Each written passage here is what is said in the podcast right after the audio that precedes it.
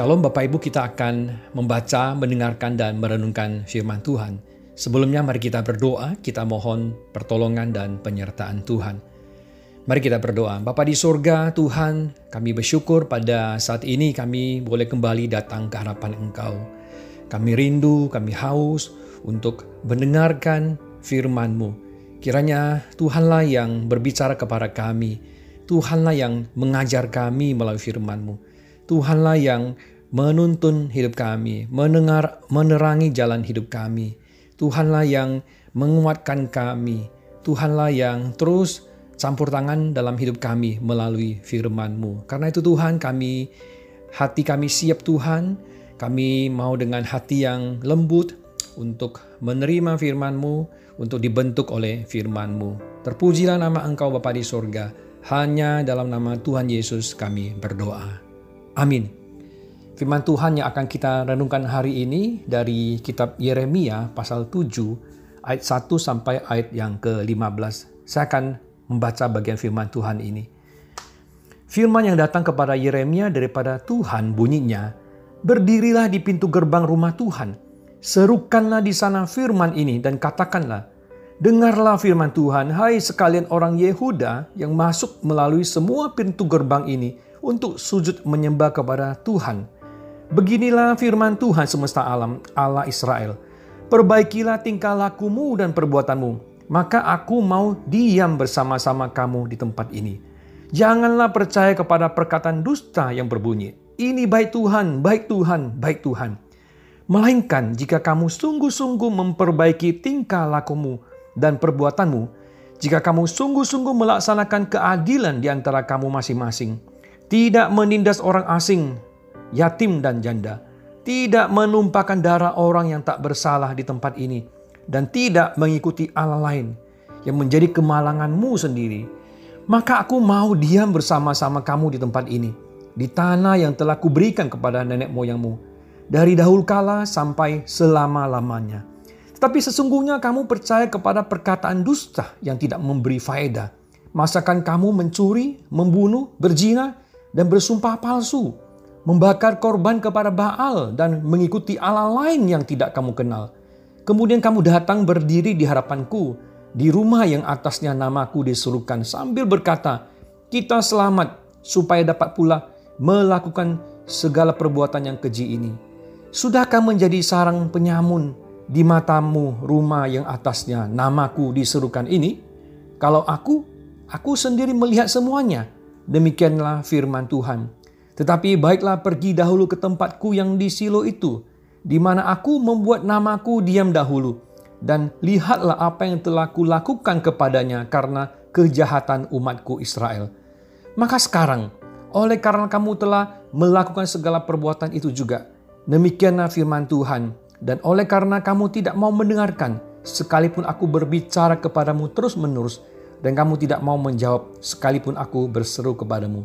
Karena itulah kepada rumah yang atasnya namaku diserukan dan yang kamu andalkan itu dan kepada tempat yang telah kuberikan kepadamu dan kepada nenek moyangmu itu akan kulakukan seperti yang telah kulakukan kepada Silo.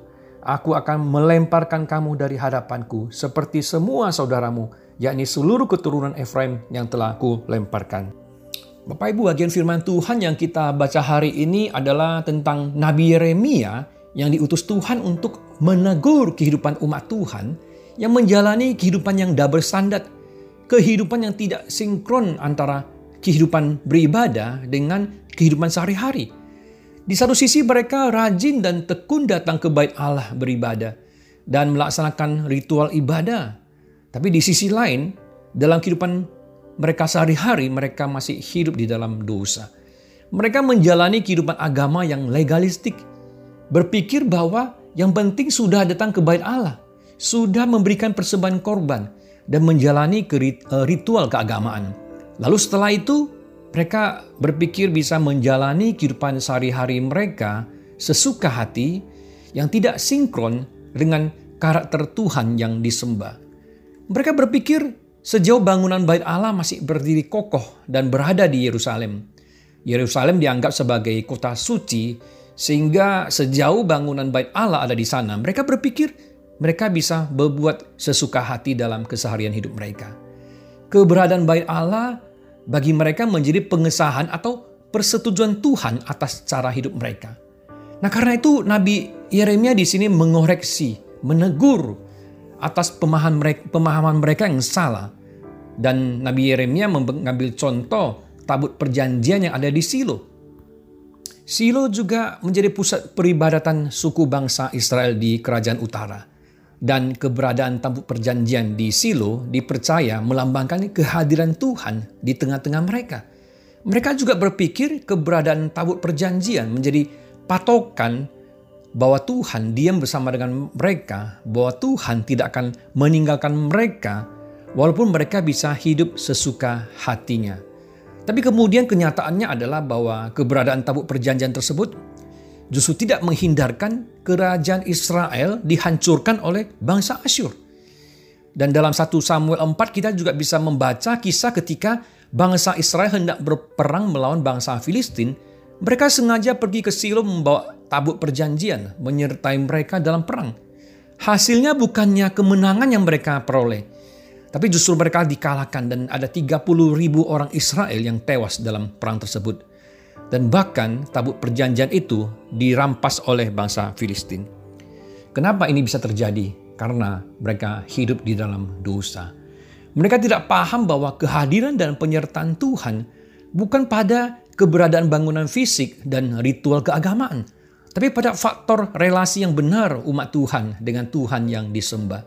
Bangsa Israel menjalani relasi yang salah dengan Tuhan. Mereka memperlakukan Tuhan seperti dewa-dewa atau ilah-ilah yang tunduk dan melayani mereka. Mereka juga tidak mengindahkan kehendak Tuhan. Yang menghendaki mereka hidup dalam kebenaran, keadilan, kekudusan, kasih, dan sebagainya. Mereka justru menjalani hidup yang bertentangan dengan kehendak Tuhan.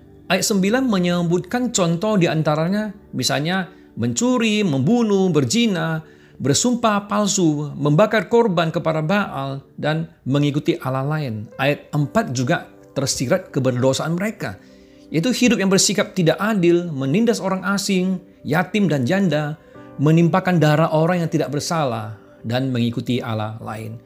Mereka sambil beribadah dan melaksanakan ritual ibadah di bait Allah di hari sabat, tapi juga tetap hidup dalam keberdosaan dan ketidaktaatan kepada kehendak Tuhan di luar bait Allah dalam kehidupan sehari-hari. Dan mereka berpikir, oke-oke saja, toh bangunan bait Allah masih berdiri kokoh di Yerusalem. Mereka berpikir Tuhan masih hadir melindungi dan memberkati kehidupan mereka, terlepas bagaimanapun cara mereka menjalani hidupnya. Bapak Ibu ini adalah kehidupan yang double standard, tidak sinkron, munafik, tidak berintegritas, menjalani relasi yang salah dengan Tuhan, memisahkan antara kehidupan spiritual dengan kehidupan aktual sehari-hari. Secara fisik datang mendekat pada Tuhan, tapi secara spiritual hati menjauh dari Tuhan. Tidak bersungguh-sungguh datang mencari Tuhan, menundukkan dan merendahkan diri di harapannya. Tidak sungguh-sungguh percaya sepenuh hati dan mendedikasikan seluruh hidup baginya.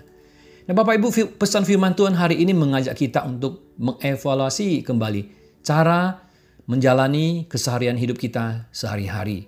Apakah cara menjalani hidup kita selaras atau sinkron dengan nilai-nilai firman Tuhan yang kita dengar ketika kita beribadah setiap hari Minggu?